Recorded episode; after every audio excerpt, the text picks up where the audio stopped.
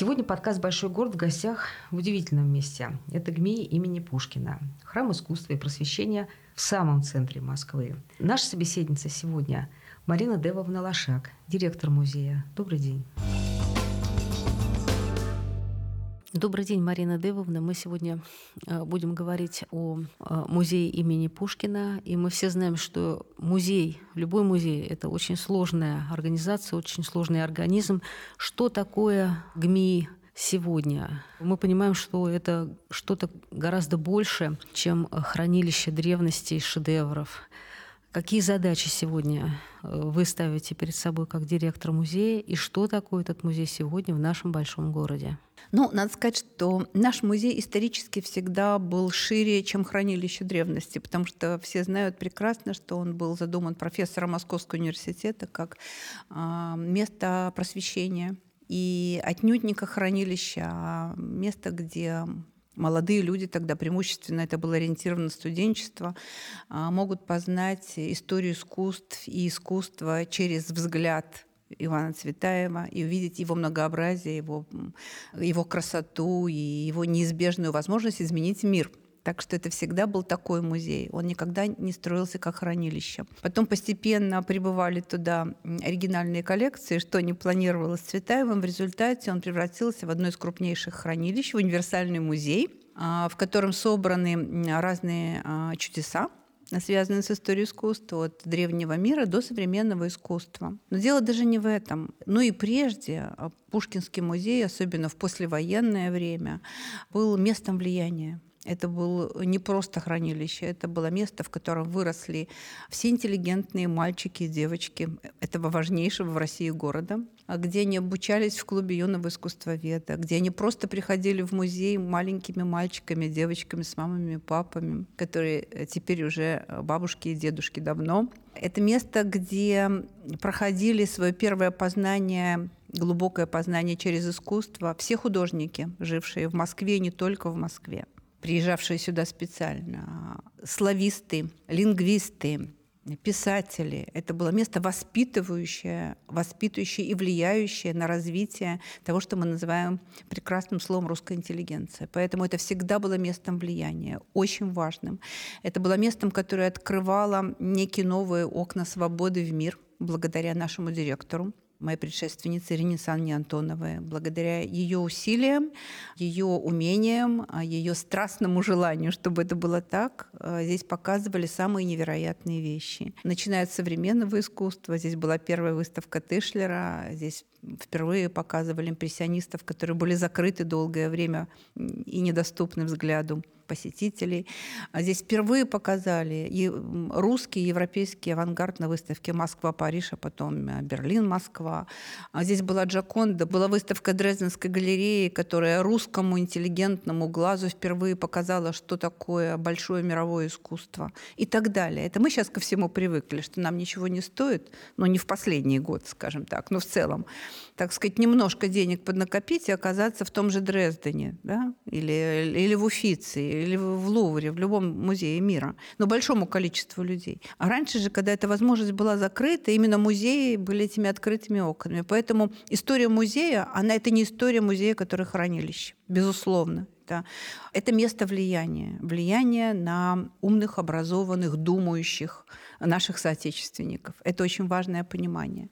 Сейчас же, конечно, парадигма развития музея еще шире. Он развивается еще мощнее, он стал значительно более открытым. И если раньше это было местом, скорее, может быть, даже, как мы сейчас говорим, нелюбимое мной слово, но тем не менее элитарным для определенной публики, уже существующей, образованной, знающей, с большим культурным слоем, подушкой, так, так называемой культурной подушкой, то сейчас, конечно, принято, чтобы музеи были местом для всех. И мне очень нравится эта концепция.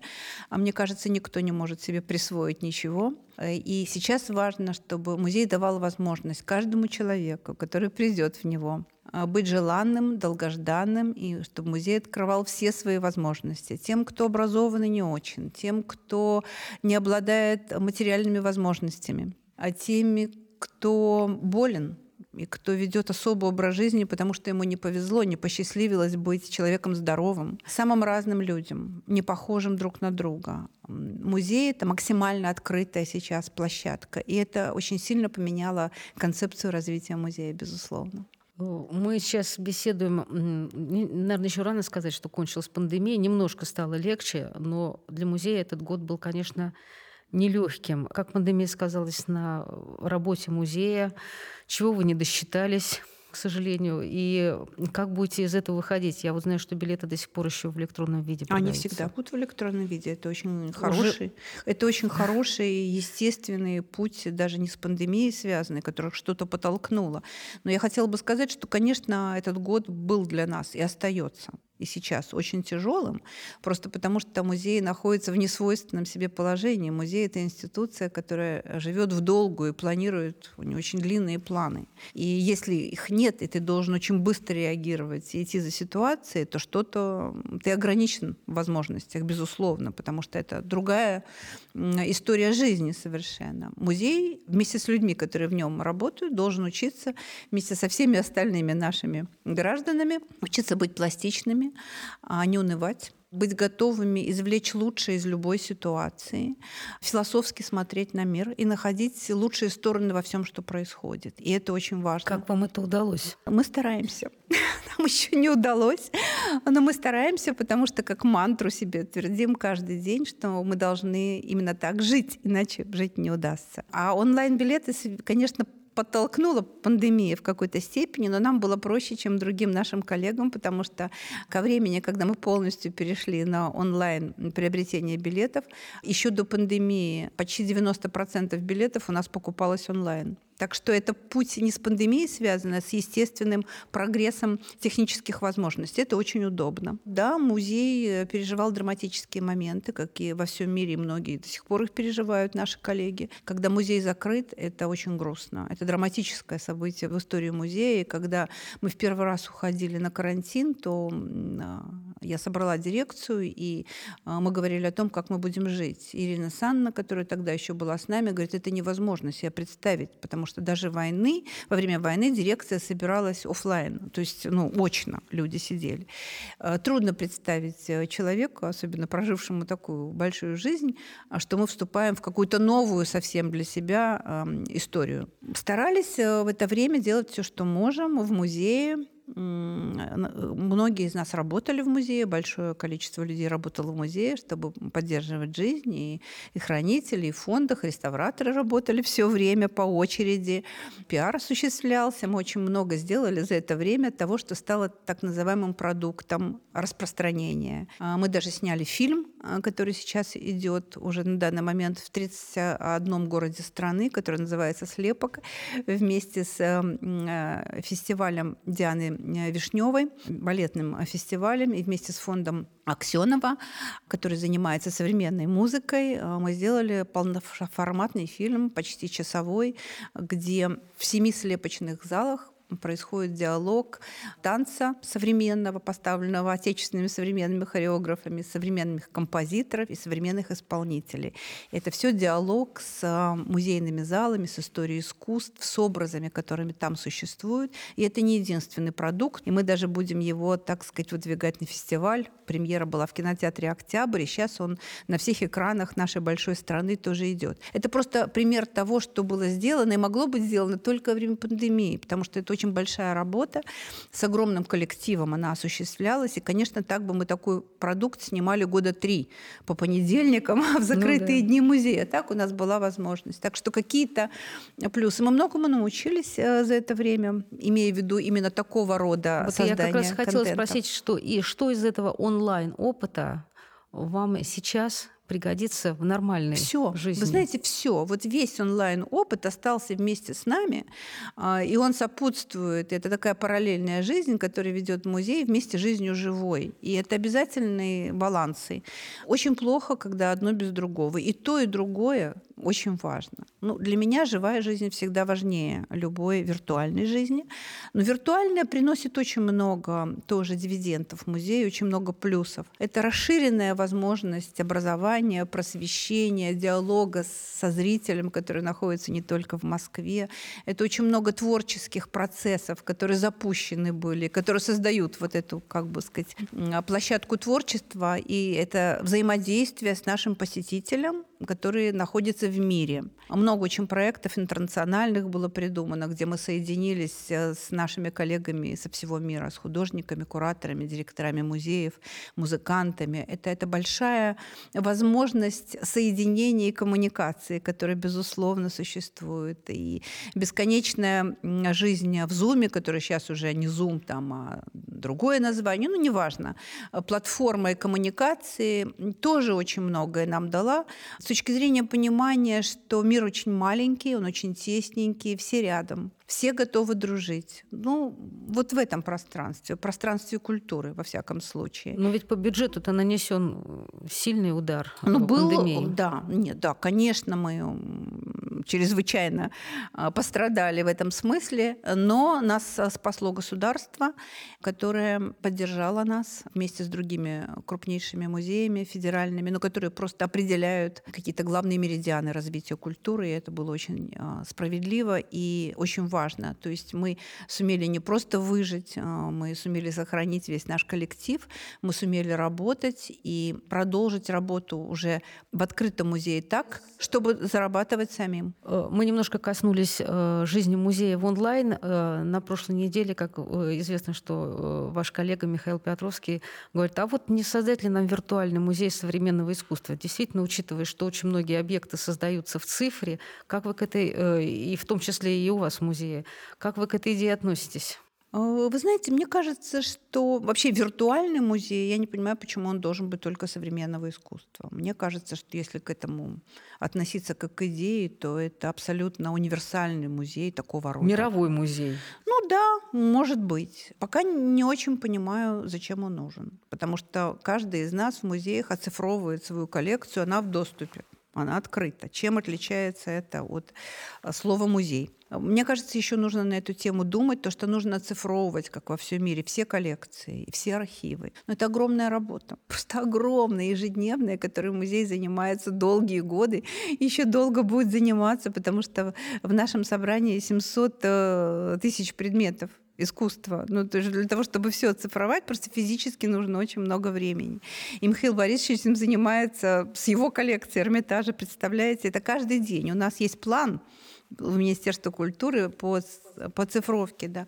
Но у нас еще есть архив, который не оцифрован, это у нас впереди. Мы оцифровываем нашу библиотеку, у нас очень богатая библиотека, редкие книги, традиционные, вместе с архивом собранные. Мы их, ее тоже оцифровываем. Это просто, честно говоря, небольшая новость. Это наша всегдашняя задача. Атака хакеров и цифрового музея ведь нет.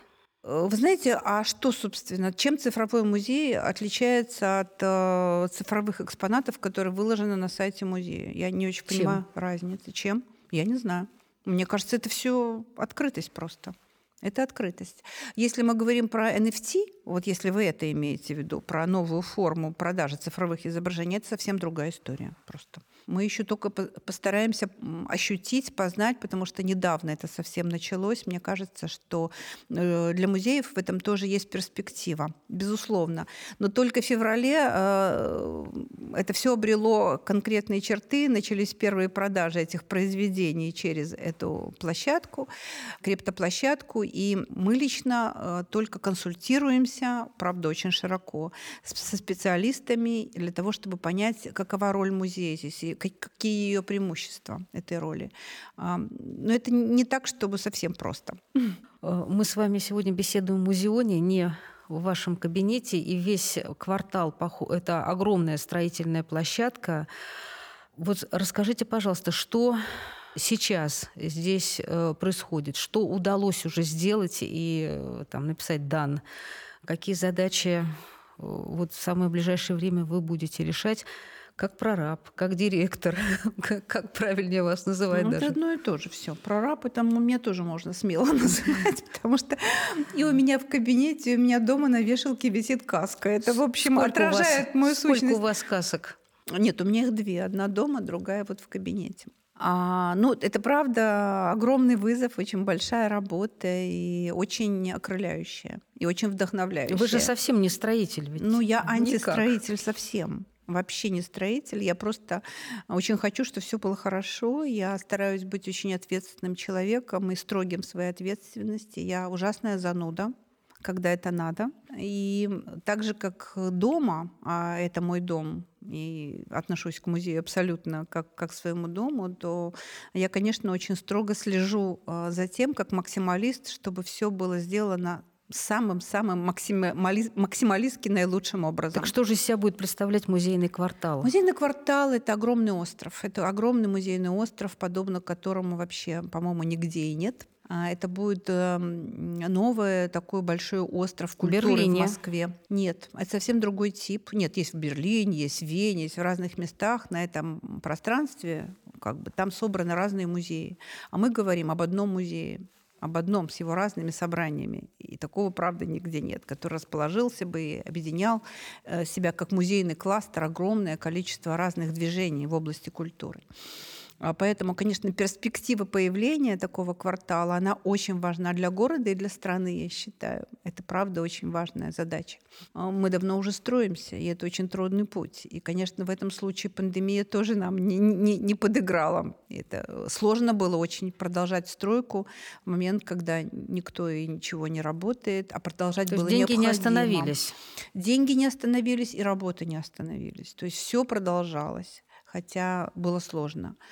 Четыре дня в прошлом году мы не работали после праздников, потому что менялись компании рабочих, которые должны были зайти после Нового года. Вот четыре дня была пауза. А так все продолжалось.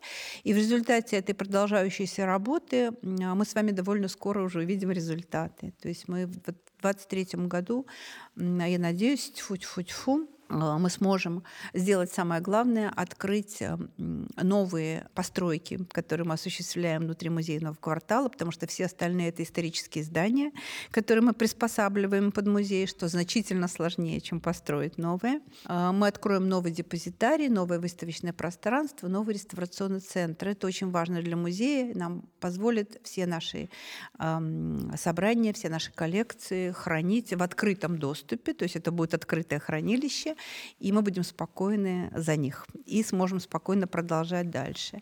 Мы должны будем открыть новое здание импрессионистов и постимпрессионистов нашего главного собрания, перенести его из ныне существующее, ныне существующее, поставить на ремонт, на капитальные работы. И они туда уже не вернутся потом? Нет, нет, это новое здание специально угу. для них построенное. Угу. Мы откроем дом текста, который находится рядом с нами, где будут располагаться все наши библиотеки, библиотека редкой книги, наш архив, и где будут проходить невероятные выставки и на протяжении внутри всего этого здания. Это большое здание, шесть тысяч квадратных метров, построенное по принципу квартир. Это знаменитый дом Стулова, который был построен через год после открытия музея в две тысячи тринадцатом году. И это будет необыкновенное место, которого нет еще в мире. В две тысячи двадцать четвёртом году мы откроем галерею старых мастеров. Это очень большое пространство, куда переедет вся наша живопись. А в две тысячи двадцать третьем году поставим на реконструкцию наше главное здание и э, перевезя оттуда все коллекции в хранилище, и они будут там э, существовать. Кроме всего прочего, мы сделали очень важную работу за эти годы. Построены подземные пространства, которые самая тяжелая часть стройки. Это уже сделано. Которые, да, которые соединяют и будут соединять все наши а, здания.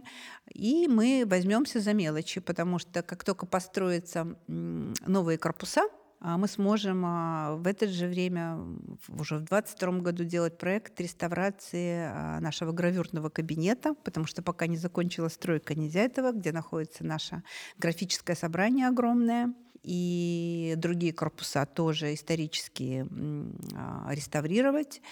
И таким образом довольно скоро мы уже сможем посещать новые пространства будущего музея. Сколько же зданий будет в музейном квартале? Больших музеев девять, а вообще зданий больше двадцати, больших и маленьких. Просто потрясающе. А скажите, вот вы ушли вниз, возникло подземное пространство у музея. Скажите, были ли там какие-то археологические работы? Может быть, ну, были всегда... какие-то открытия? Ну, больших открытий не было, но всегда предшествует такой работе, любой работе. А мы во многих местах, как говорят строители, заглубляемся. И в, в очень многих. Это будет же происходить и с главным зданием. Это произошло с Домом текста. Там у нас подземное хранилище. Это же произошло и с музеем импрессионистов. У нас там тоже а, есть пространство. Огромное пространство у нас под будущим а, музеем а, галереи старых мастеров. То есть наверху здания около семь тысяч квадратных метров, а под землей девятнадцать тысяч. То Вы есть там мы ушли, не встретились мы нигде? Ушли уже просто совсем в Австралию, мне кажется. То есть это очень серьезно. Ну и депозитарии, которые под землей больше, чем над землей, естественно, поскольку нам нужно сохранить баланс и высоты в центре города и так далее. То есть эта подземная жизнь такая очень насыщенная будет. И мы ее планируем сделать очень интересной. Всюду будут выставки, всюду будут постоянные экспозиции. Это все будет совмещаться. Это не просто коридоры, а это живые пространства, где происходит, где находится искусство. Много хранилищ, которые тоже все открыты, и это все связано друг с другом. То есть, когда закроется на реставрацию главное здание, где же мы будем видеть Давида, фаимские портреты? А, у нас именно с этой целью строится выставочное пространство. Оно откроется в двадцать третьем году. Рядышком. Да, еще до закрытия главного здания, где у нас будет три этажа, прекрасных три этажа, почти три тысячи квадратных метров изумительного пространства, где мы будем все время показывать выставки. То есть мы не прощаемся? Да нет, ни в коем случае. Мы же сами понимаем, что нам нельзя терять нашего зрителя, ни в коем случае, что он должен быть с нами всегда. А вот вы сказали нашего зрителя. А кто он, типичный э, зритель? Что это за человек? Ага, это, честно говоря, в основном москвич все-таки. Потому что пока мы не Петербург. В Москве нет такого количества туризма, но скоро будет. Как только закончится пандемия в мире, и у нас уже есть возможность электронные визы, которые позволяют человеку, уже Москва подготовилась к этому, просто сейчас обстоятельства не позволяют, приехать быстро на четыре дня, на, на выходные дни, да, и увидеть многое. Москва — фантастический город. Ну, просто одна из столиц мира, я правда так считаю. И возможности, которые дает Москва человеку, который сюда приезжает, их за четыре дня невозможно использовать. Это, так сказать, просто для затравки, как мы говорим. Это желание потом вернуться, вернуться и вернуться. А поэтому я очень рассчитываю, что у нас появится значительно больше людей, как и в Петербурге, приезжающих специально, чтобы увидеть, что происходит в Москве, и прийти в музей, конечно. Но пока это московский зритель, хорошо образованный, живой, есть ли какие-то посетители, которых вы знаете уже в лицо? Да, вот они много приходят постоянно. Ну, их много, вообще их много. Это много. Обычно наш зритель, он вне возраста. Это бабушки, дедушки, их дети, мамы, папы, их внуки. Это, это все как бы династийные посетители Пушкинского музея. Это моя любимая публика. Сейчас, когда у нас, например, последний год стало значительно меньше людей, а не молодых, а мы всегда, как и все музеи, и вообще весь мир страдали побольше, побольше молодых, побольше молодых. А сейчас я ужасно страдаю, что мало людей зрелых. Мне кажется, что очень важно, чтобы они были вместе с молодыми тоже, потому что это такое место сбора. Это очень важно, когда все вместе. И сейчас, когда у нас происходит, проходит выставка такого великого современного художника Билла Виолы, и у нас очень много людей, и билеты куплены уже вперед надолго, и у нас даже три дня в неделю мы работаем до одиннадцати вечера, чтобы люди сумели увидеть все, кто хочет, и все равно они не успевают. И в основном приходят молодые люди, молодые семьи. И, конечно, это чудесно, когда ты видишь кучу мам, пап молодых с колясками, где спят дети прямо в музейных залах. Это счастье. Но я тоскую ужасно по дедушкам и бабушкам. Мне кажется, что вот эта вот точка соединения, она очень важна. Это редко происходит, когда они соединяются на какой-то платформе, на какой-то площадке таким органичным образом, и когда у каждого есть воспоминания об этом месте. Это очень важно. Вы часто употребляете такое выражение, как энергетика музея. Вот при таком раскрывшемся большом пространстве, как этой энергетикой, которая раньше жила вот в одном здании, собрать весь квартал, все это огромное пространство, как сделать так, чтобы ее хватило на всех? Я думаю об этом. Меня это тоже очень беспокоит, честно говоря, потому что это правда очень большая задача. И в данном случае я рассчитываю на коллектив музея и на наших зрителей, потому что это обоюдная история.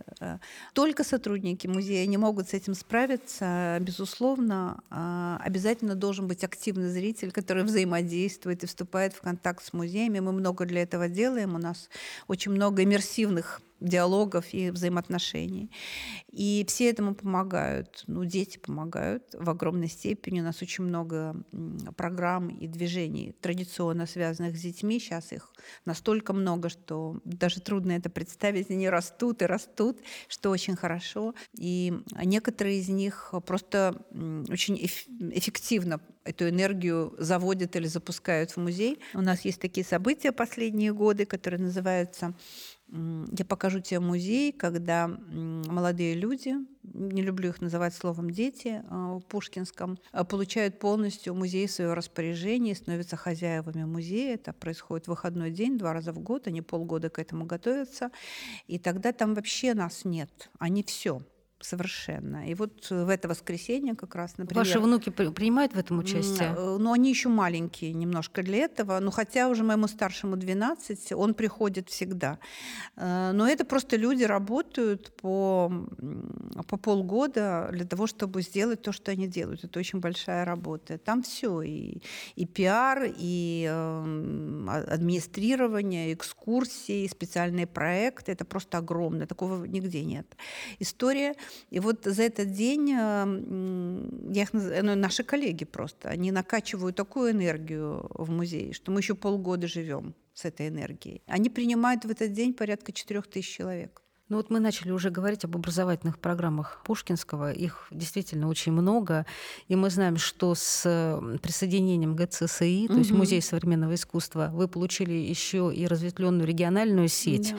Зачем это надо музею? И какие задачи вы ставите перед собой, когда работаете со всем этим? Ну, вы знаете, это абсолютно миссионерская задача была. Я имею в виду присоединение к нам региональных территорий с их задачей развития современного искусства, потому что а, мне искренне кажется, что очень важно это, и нам очень хотелось, чтобы это произошло. Это получилось. Люди плохо ходят на современное искусство, мы же это знаем. Ну вот у нас сейчас выставка Билла Виолы больше, чем на Рафаэле.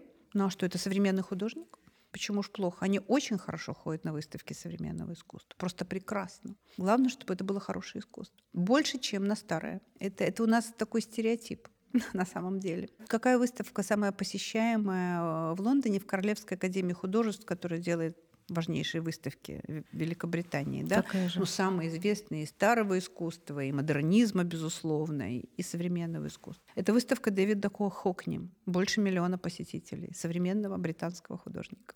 И этих примеров много. И мы ничем в данном случае не отличаемся от остальных. И вы думаете, что вам, консервативной российской публике, удастся привить... Так удалось уже. Это Москва. Москва. А если мы берем вот эту региональную сеть, Владикавказ, да. Нижний Новгород. Ну, так это не сразу. Конечно, это сложно. Это очень сложная задача. Это правда очень сложная задача. И тут, конечно, нужно работать ну, с молодыми людьми, безусловно. И тут вот эта цветаевская линия просвещения, она очень важная, и образование, которое мы можем помогать осуществлять на этих пространствах. Мы всегда вступаем сразу в тесные партнерские отношения с университетами, которые наши главные партнеры на этих территориях традиционно. Вот у меня позавчера был э, ректор Томского университета, одного из лучших в нашей стране, который я очень люблю, университета, которому сто сорок лет, императорский университет, который потрясающе развивается, и сейчас мы подписываем с ними, там у нас тоже есть филиал в Томске, подписываем соглашение о сотрудничестве, создаем очень много совместных невероятных программ, развивающих. Именно образовательных? Образовательных в первую очередь. не все то современное искусство, что нам важно, что мы называем словом выставки. Это не самое важное.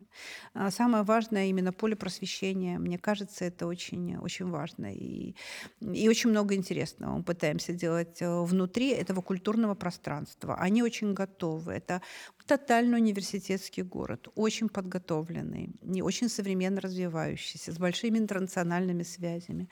И каждый город, где у нас есть филиал, в нем есть университет, которому не меньше ста лет. Представляете, это все. Это Екатеринбург, в том же Владикавказе столетний университет тоже. То есть практически я уже не говорю там про Санкт-Петербург и там про Нижний Новгород, всюду. Так что это наши опорные партнеры. То есть плюс к девяти музеям в музейном квартале у вас еще двенадцать, если я не ошибаюсь. Нет, нет, семь.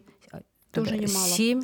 Но все хотят присоединиться. У нас списочек желающих. Вот Хабаровск сейчас на подходе. И как вы тогда выбираете, кого брать в свою компанию, а кого не брать? Ну, пока мы даже с той компанией, которая у нас есть, не можем справиться, потому что из-за пандемии, а мы приняли этот чудесный коллектив, правда, в начале года пандемии, я даже не успела объездить все места, потому что ну, в этой ситуации ездить это тоже достаточно а, опасно. Так что стараемся сделать все, что можем. Но перспектива и важность, главное, этих шагов, она, она невероятна. То есть потенция очень большая. Мы знаем, что у вас в музее ведется очень большая работа по инклюзивной работе, и вы проводите инклюзивные фестивали, и вы проводите инклюзивные школы.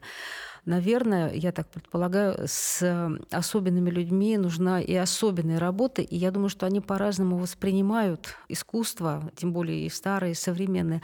Как вы ищете подходы к этим разным людям, которых вы все равно считаете своими? Да, это большой путь. Очень длинный, очень неспешный, нельзя спешить, и очень э, такой научно осознанный, потому что мы все, что мы делаем, мы делаем только в компании с крупнейшими специалистами, и прежде всего с теми фондами, которые профессионально занимаются самыми разными людьми. Это отдельных много фондов. Отдельно фонд, который занимается аутистами, не один, отдельно слабовидящими, отдельно слабослышащими, отдельно с особенностями самыми разными. У всех все у нас уже, как бы сказать, существует как структура. На самом деле страна очень серьезно продвинулась в этом направлении, в направлении гуманизации. Это очень хорошая новость. Мы это очень страна чувствуем. Страна или Москва? Страна. Вы знаете, страна. Это есть не только в Москве, и это очень большое поле, и наши коллеги, которые к нам приезжают летом, у нас уже все, все это время происходит школа, где мы делимся знаниями сами и привлекаем интернациональных людей к этому, успешных и самых, самую разную публику.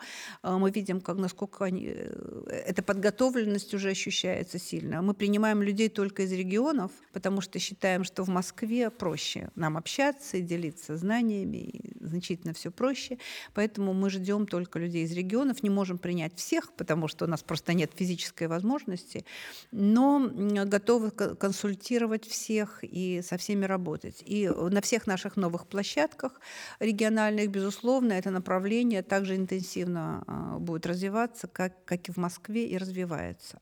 Поэтому я чувствую очень серьезные продвижения всюду в этом понимании. Конечно, они еще не тотальные, но они очень-очень заметные. То есть люди значительно более толерантны, с большим сочувствием и пониманием относятся к другим людям. А музей к этому, с этим учился жить. Очень сложно было, потому что это нужны специальные знания, нужна специальная подготовка наших коллег, которые не обладали этим пониманием, наших смотрителей, которые были не подготовлены к этому, и со всеми с ними вели специальные, специальную учебу и продолжаем вести. Мы создали единственную в России и в мире, не у всех есть, сенсорную карту посещения музея, где человек со всеми особенностями знает, как ему в музее ходить.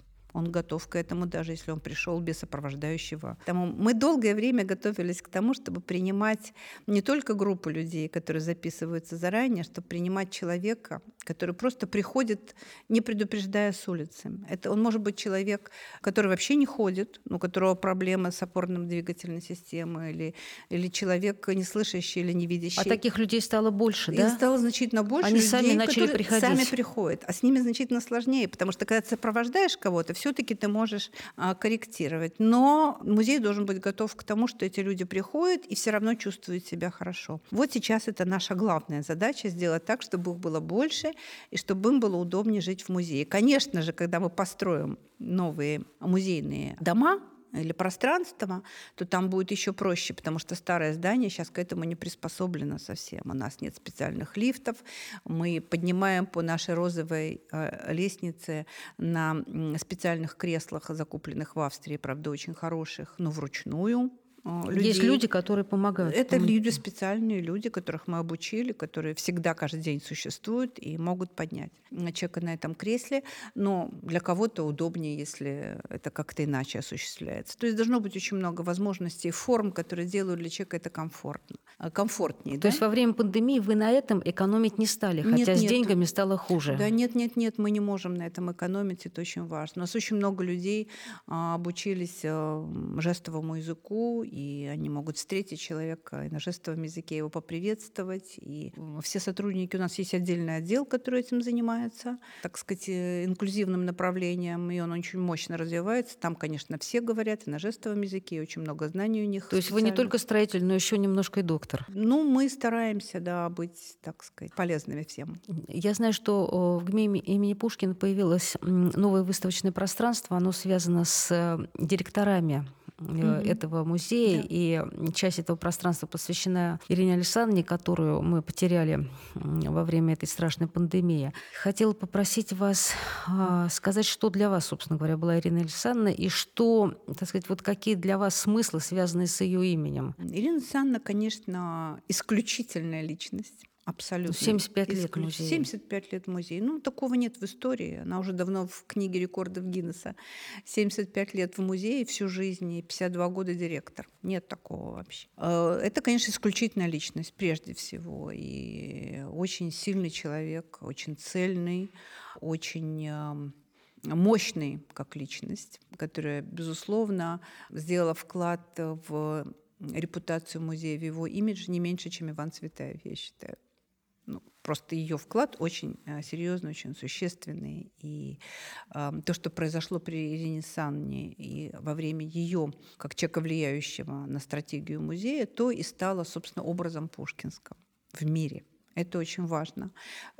Все те, те самые важные, важнейшие выставки, которые часть нашей репутации, ну, важнейшие, там, начиная там, с того же Тышлера, я перечислила, и э, Париж-Москва, и Берлин-Москва, но такие важные выставки, системно важные, да, это все ее. И Джаконда привезена ей, много. Потому что, ну, дальше много очень хороших выставок делалось в Пушкинском, всегда выдающиеся, но все-таки они уже были... существовали в мировом пространстве. А образ музея как образ э, такого места свободного для творчества, э, открытого для размышлений, где собирались лучшие, самые важные умы, интеллектуалы э, страны, которые дают знания не только фактические, но и знания ментальные.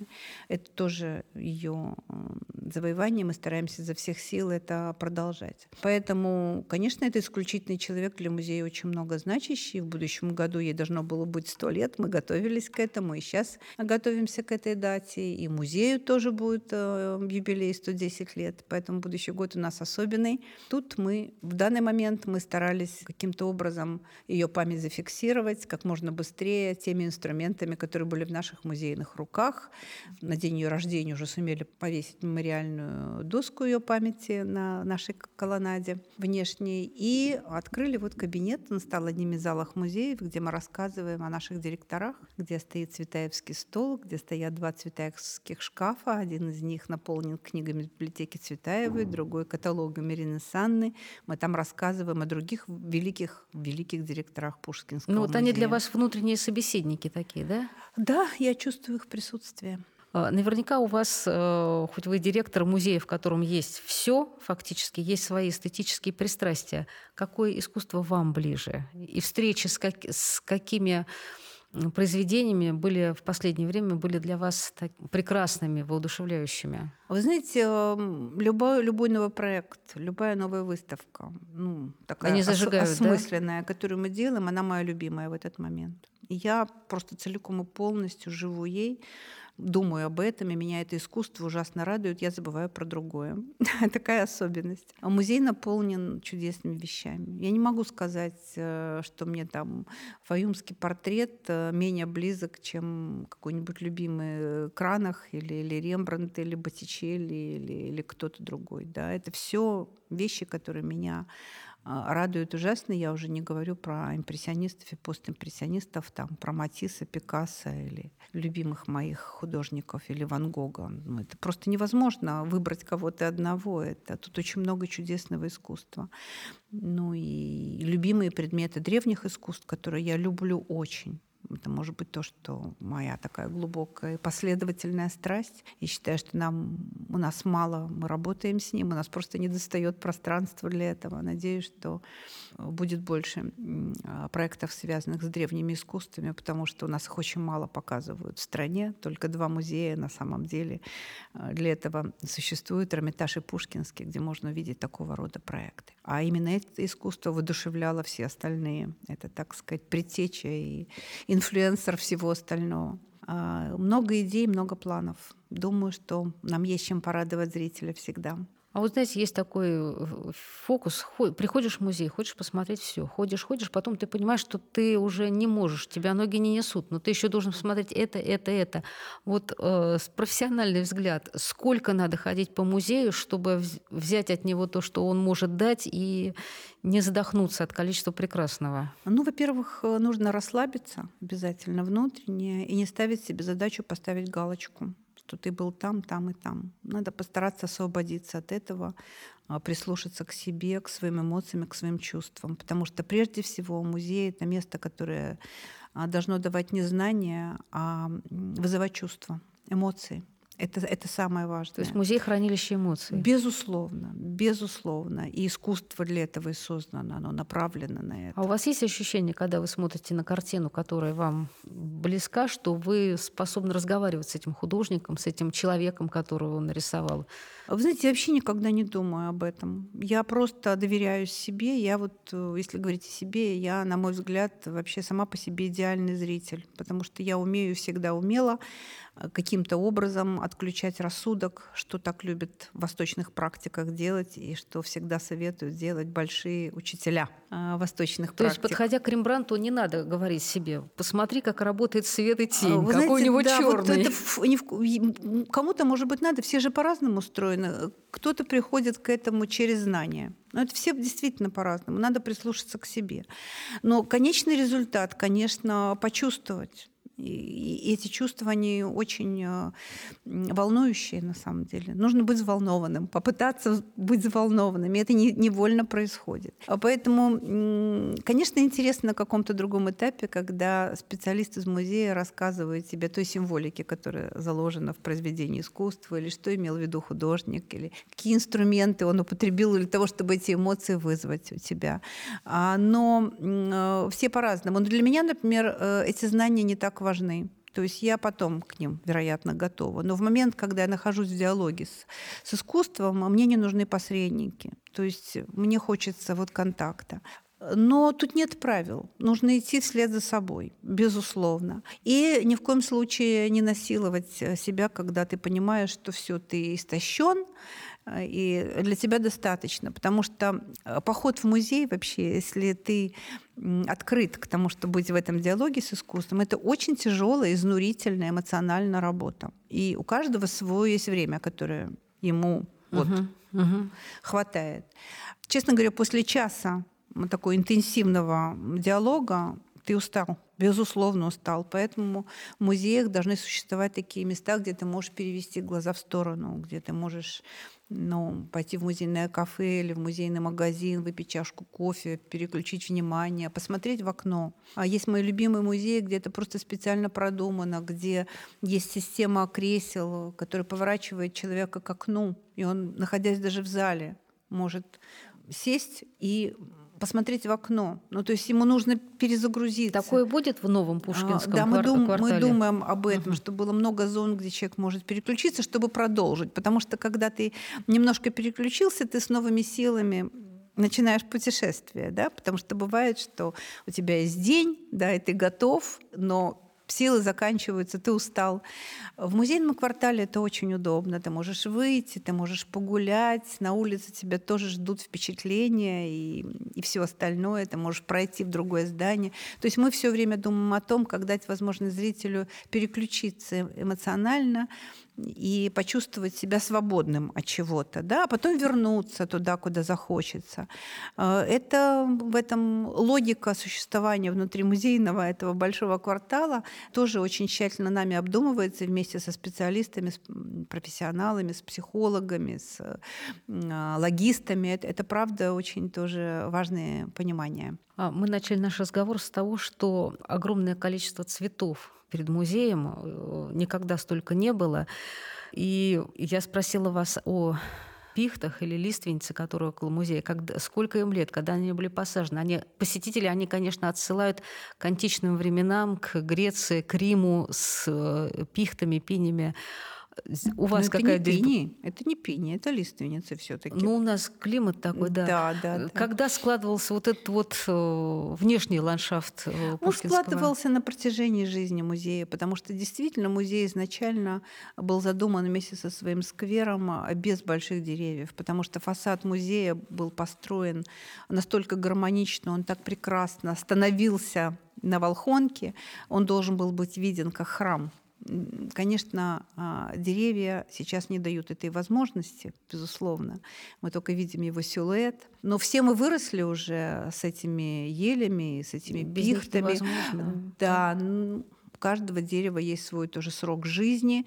Тут э, есть такое понимание, как исторический сквер. У него есть свои законы. Эти законы связаны с архитектурой сквера, с дорожками, которые были задуманы, с его географией именно в момент Цветаева и Клейна. То есть изначально. Все, что появлялось потом, это уже часть истории как бы бытования музея. Вы скучаете по знаменитым очередям в ГМИИ? Нет. Я вообще никогда же, не это любила же часть, вот для меня это часть моей биографии, постоять ну, в этой очереди. Вы знаете, надо же улучшать свою жизнь. Я не могу сказать, что это очень радостная история. Я сама не люблю стоять в очередях, честно говоря, и не вижу счастливые лица людей, которые стоят в очереди. А вообще, в принципе, когда они приходят в музей, то жалко тратить полтора часа на стояние в очереди, когда их можно потратить на музей или на что-то другое. Поэтому мне кажется, что с этим нужно всячески как-то расправляться с очередями. Поэтому я вообще не скучаю по ним совершенно. Я считаю, что лучше, чтобы их не было. Вы обычно как-то сказали, что для того, чтобы не сбивать выставочный план, вы готовили по две выставки на каждую позицию, да, чтобы... Наверняка все было. Что, что и, это, и эта было. Тактика сработала? Она сработала, но иногда даже не две, а три. Потому что, конечно, пандемия, которая сейчас не закончена, которую вы видите, она в разгаре сейчас, на самом деле, в мире. Она в еще худшей фазе, чем была прежде. Она, конечно, стреноживает многие обстоятельства жизни, и она усложняет их. Поэтому нужно приспосабливаться, и нужно быть готовым к тому, что все равно сделаешь исключительный проект, и находить в себе эти возможности. Поэтому это то, что мы можем в данный момент сделать. Тоже очень сложно, но все-таки дает нам эту возможность. Все эти проекты, они будут представлены нашему зрителю, и они ничем не будут уступать нашим обычным проектам высокого очень качества, которые проходят в Пушкинском. Спасибо, Марина Девовна. А мы все ждем новых музейных пространств, новых выставок, новых встреч и открытий. С вами были директор ГМИИ имени Пушкина Марина Лошак, подкаст «Большой город» Екатерина Данилова. До встречи в музее.